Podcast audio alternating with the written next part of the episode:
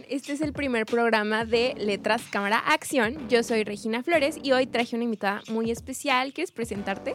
Hola, mi nombre es Mean Contreras. Estoy muy emocionada de estar en este primer programa. A ver qué sale, de qué es, qué trata. Bueno, les vamos a explicar un poquito de qué va a tratar esta serie de programas. Vamos a hablar de unas películas, bueno, de muchas películas que pueden ser favoritas de varios y de sus adaptaciones, porque muchas vienen de libros. Ok, ¿hoy qué toca? El primer libro, bueno, primera película para ti va a ser Maze Runner. ¿Has visto Maze Runner? Por supuesto que sí, una de mis películas, más bien, si hablamos de películas, la trilogía especial, la perfecta. ¿Y cuál es tu película favorita de esa trilogía? Podremos decir que la segunda, porque tiene un muy buen desarrollo, muy buen desenlace y da un contexto histórico dentro de la trama. A mí me gusta mucho. ¿Alguna vez has oído hablar de la precuela? O sea, no hay película de la precuela, pero ¿has oído hablar de la precuela donde explican por qué llegaron a esa situación? No, tristemente no he tenido la oportunidad de leer los libros. ¿Sí me puedes poner un poquito de contexto? Y yo, estaría espectacular. Amamos. Se supone que antes del laberinto y de los chicos pasaron llamaradas solares. Entonces las llamaradas solares obligaron a todos a esconderse y eso terminó volviéndose radioactivo. Entonces empezaron a salir como mutantes de las personas que al final, como vimos en las películas, pues te pueden infectar. Y para eso fue que varios científicos se juntaron para intentar crear una cura, que es ahí donde ya empezamos a ver dónde empieza la primera película.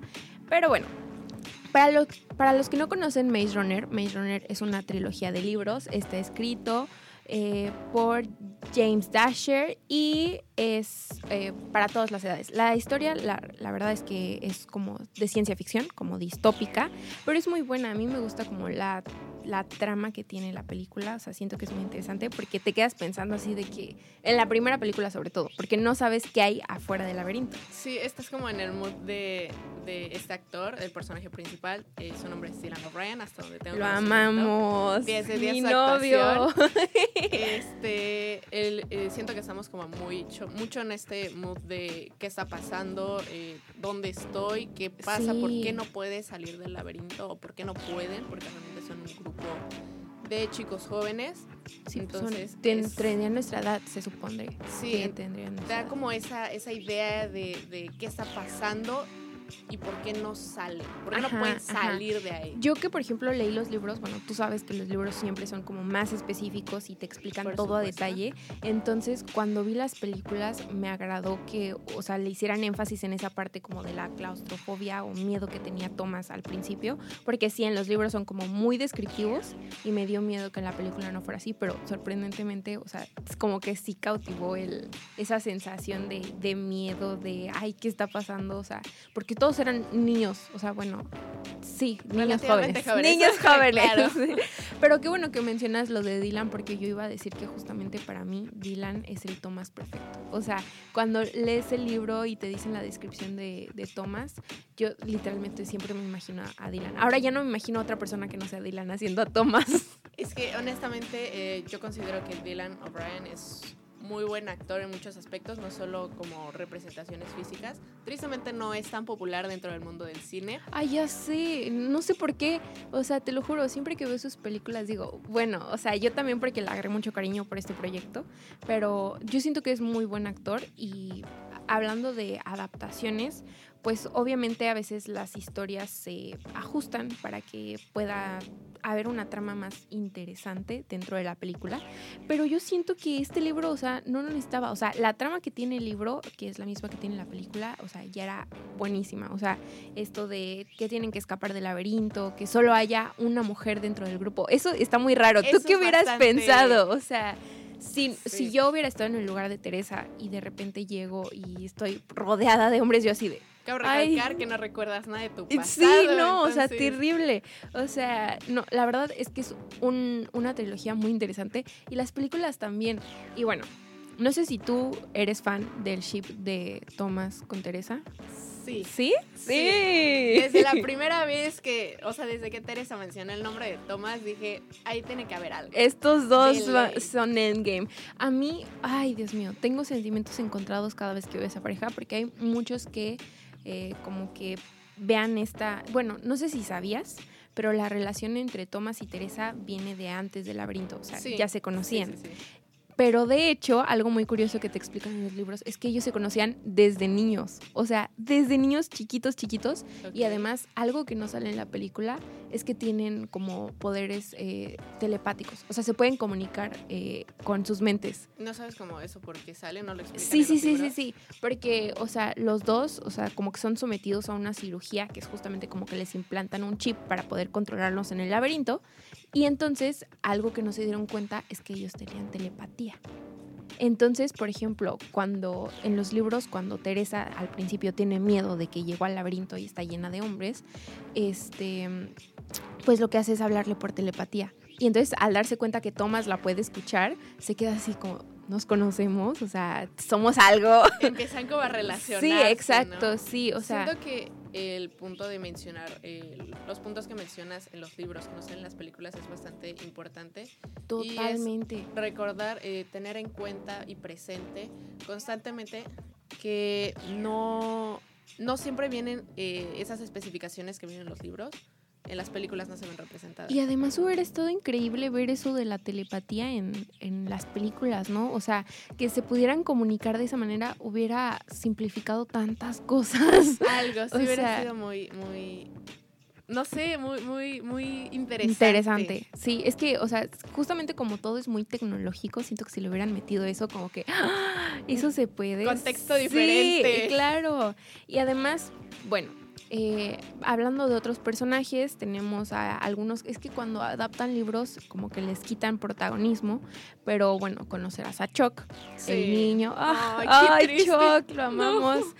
En el libro, bueno, cuando se muere, spoiler, y yo ya tiene como... Spoiler por cierto, alert. Esta semana se cumplieron 7 años del estreno de la primera película de Maze Runner, así que dije, qué bueno que el programa fue justo esta semana, porque sí, 7 años. Pero bueno, ya no cuenta como spoiler si tiene 7 años, así que, pues bueno. Bueno, si no la han visto, Chuck claro se que muere. Spoiler. Y yo, Chuck se muere.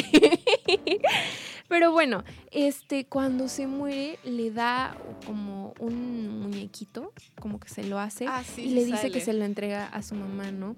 Pero esto en la película, o sea, sí te duele, pero en el libro te lo explican de una manera, o sea, que en la segunda parte, Thomas se queda, o sea, con ese muñequito así todo el tiempo pensando en Chuck, o sea, pensando en que tiene que buscar a su mamá y tiene que decirle, o sea, yo sentí muy feo. De cierta forma sí lo representan, pero siento que no lo representarían de la misma forma como en los libros. Sí, siento que hicieron como chiquito el personaje de Chuck.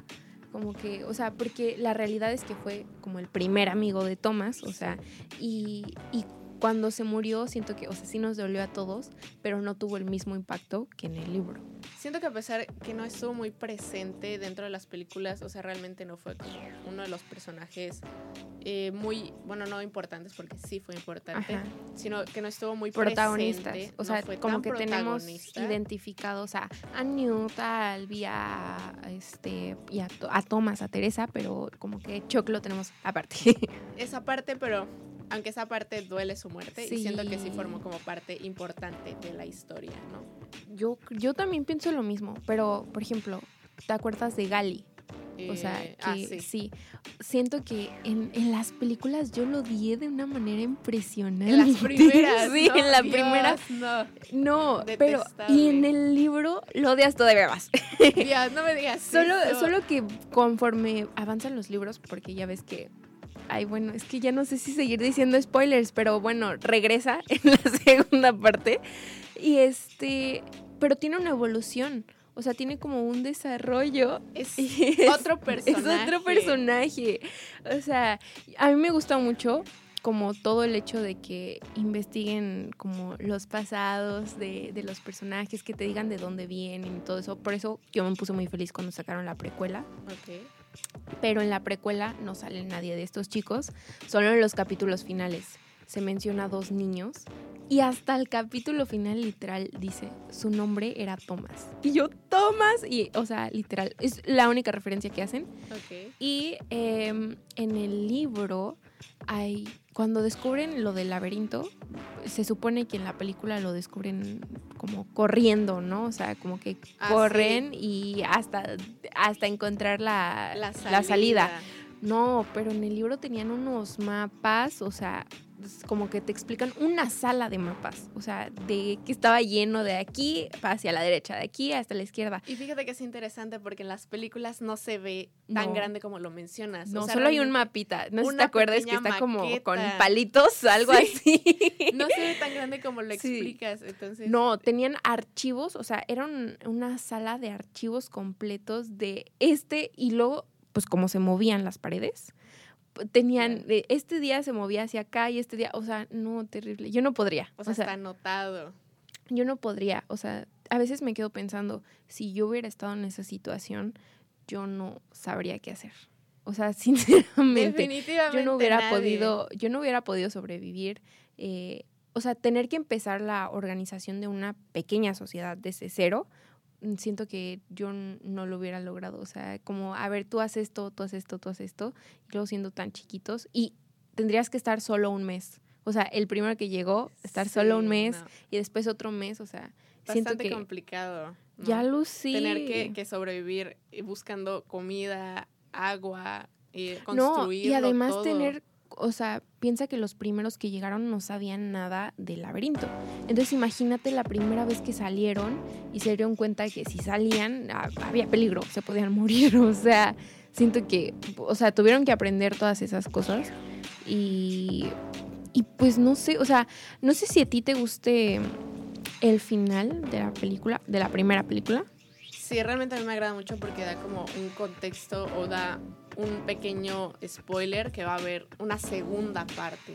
O sea, no va a ser solo esa película, sino que va a haber una continuación. Sí, en la película, si no mal recuerdo, salen como en un helicóptero, ¿no? Sí. O sea, salen de un helicóptero. Spoiler alert, después de la muerte de Chuck. Spoiler alert, de nuevo. Y justamente mencioné a Gally después de Chuck. Sí. Y yo así de... pero salen en un helicóptero y en el libro no es así. O sea, salen corriendo. Se tienen que llegar hasta la... O sea, corriendo como son transplanas, que es como para... Como lo que nosotros llamaríamos de... Como teletransportación. Como portales, pero tecnológicos, no mágicos. Y así llegaron a otro lugar. Y de hecho, en el segundo libro, que eso sí no lo voy a perdonar, están como en un hospital psiquiátrico. O sea, como encerrados ahí todos los que salieron del laberinto. Pero eso no sale en ningún momento de la segunda película. Porque se supone que después los empiezan a analizar a ver cómo están sus niveles como de ansiedad, o sea, cómo los cambió el laberinto y si funcionó para crear la cura. O sea, sí lo mencionan, por lo que recuerdo sí lo mencionan en las películas, pero no así como dices, o sea, como no, lo sí menciona en el libro. De hecho, se escapan, o sea, para que todo lo de la segunda película pasa, se tienen que escapar como de ese hospital, pero eso nunca pasa en las películas y a mí me hubiera encantado porque, ¿sabes? Ya ves que hay otros laberintos. Sí. Ahí lo explican, o sea, y resulta que todos tienen tatuados como sus roles. O sea, exacto. Y tatuados? Déjame te cuento eso. Bueno, Thomas obviamente era la cura, ¿no? Entonces él tenía de que, pues, cura. Y todos los demás, Teresa tenía traicionera.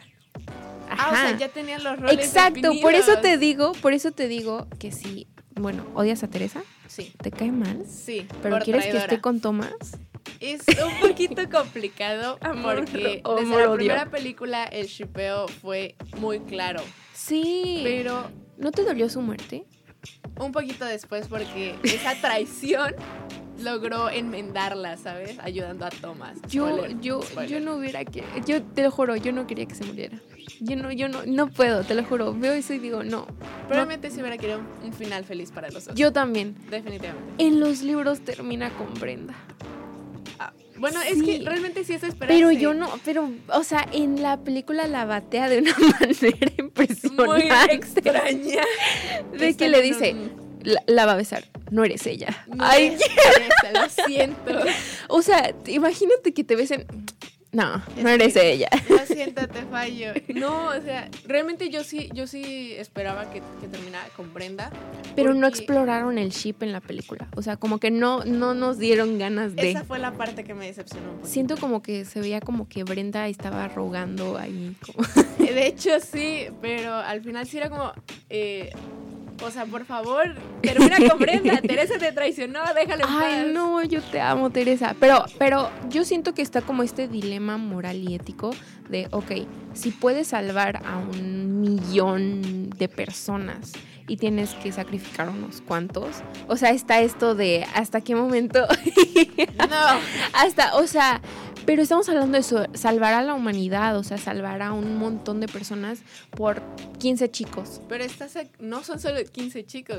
Anteriormente mencionaste que son varios laberintos. O sea, por cada laberinto hay cierta cantidad de jóvenes. Sí. Entonces no son solo 15. No, sí. Es que sabes que está, o sea, a mí me cuesta, o sea, pensar así de, pues, ¿qué pudo pasar? Pero es que, o sea, me emociona mucho que hayan mencionado que hay varios laberintos en las películas. Porque, por ejemplo, Ari, me parece que se llamaba, que era como el Thomas del laberinto B. O sea, que es como... que en ese había puras chicas. Ah, no, era Teresa.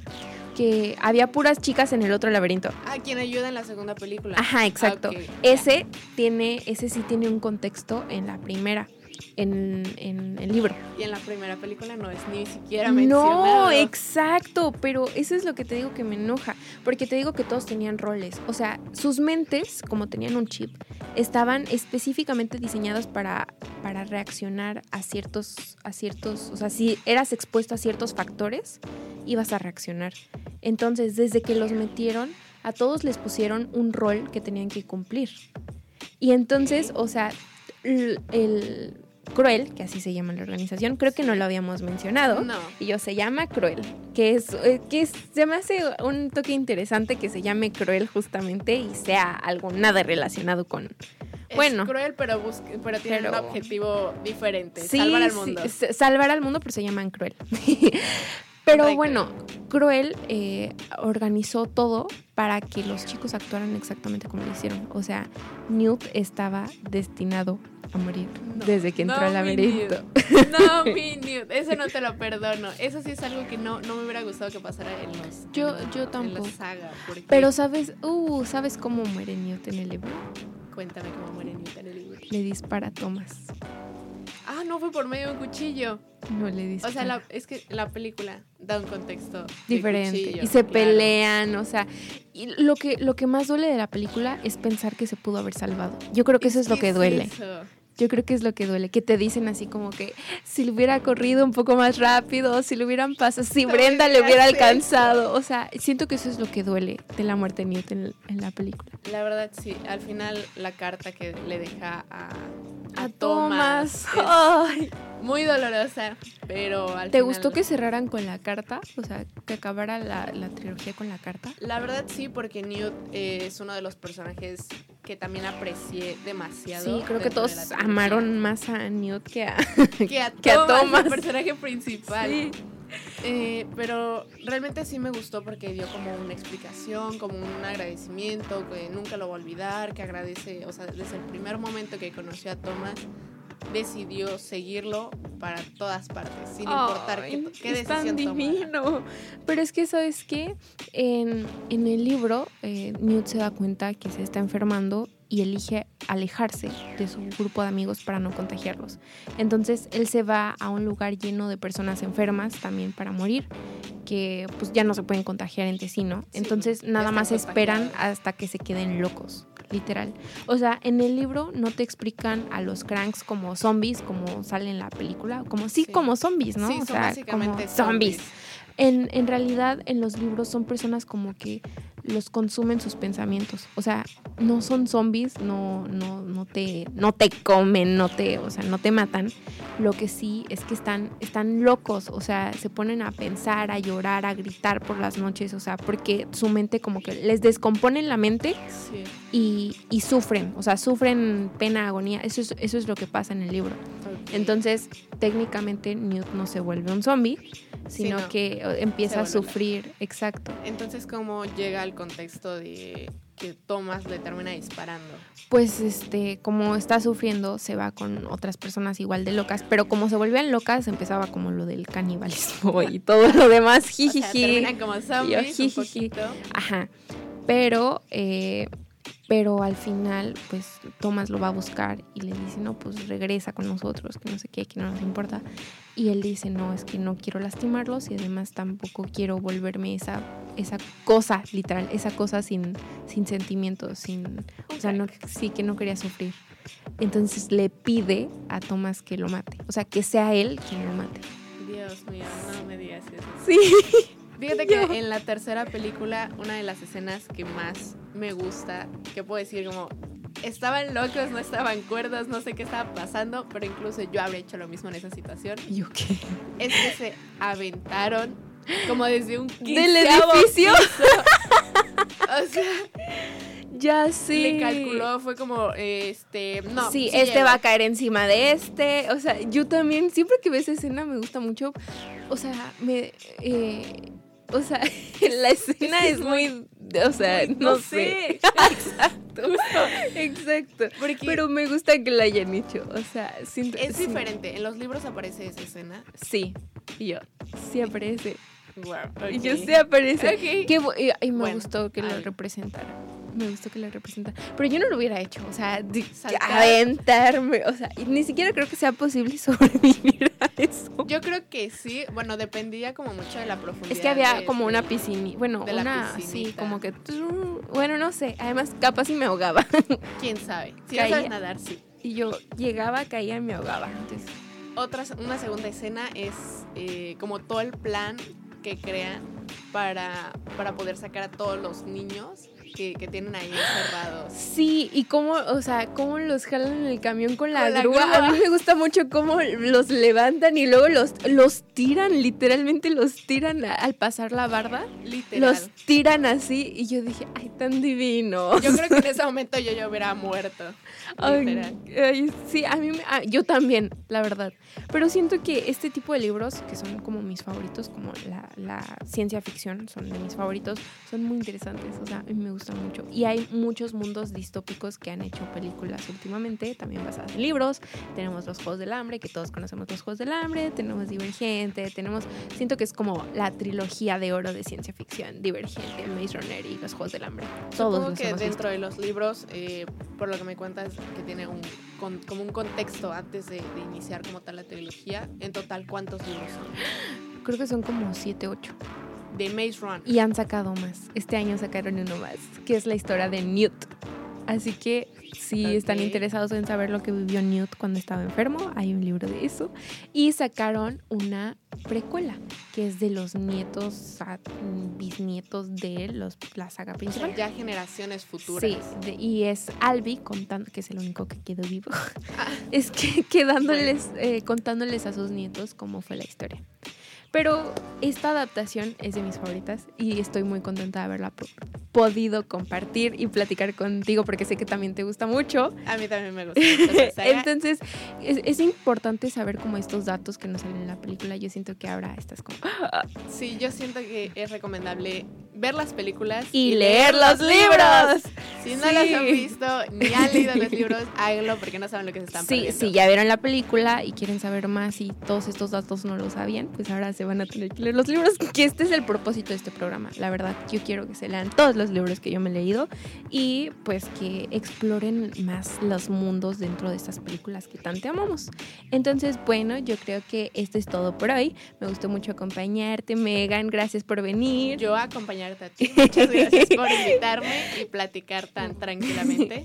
Bueno, yo soy Regina Flores. Y yo soy Megan Contreras. Y esto fue Letras, Cámara, ¡Acción! Hasta la próxima y sigan disfrutando el maravilloso mundo del cine. ¡Adiós!